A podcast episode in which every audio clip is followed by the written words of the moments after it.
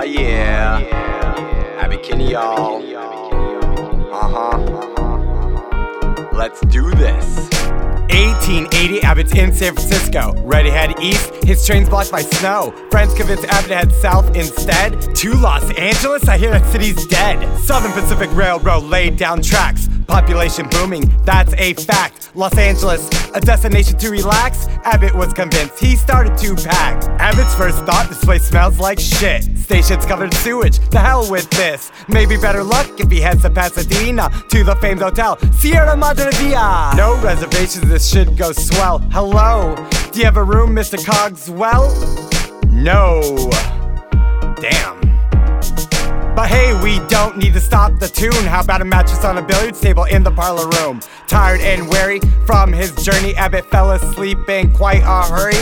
He then woke up from his nest. It was the best rest from east to west.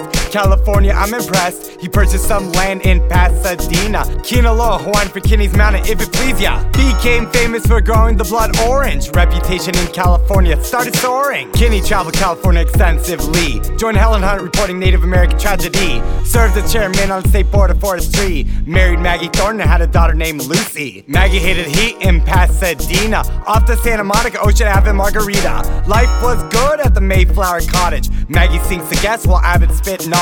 Real estate specking was now Abbot's game. Los Angeles soon, you're gonna know his name.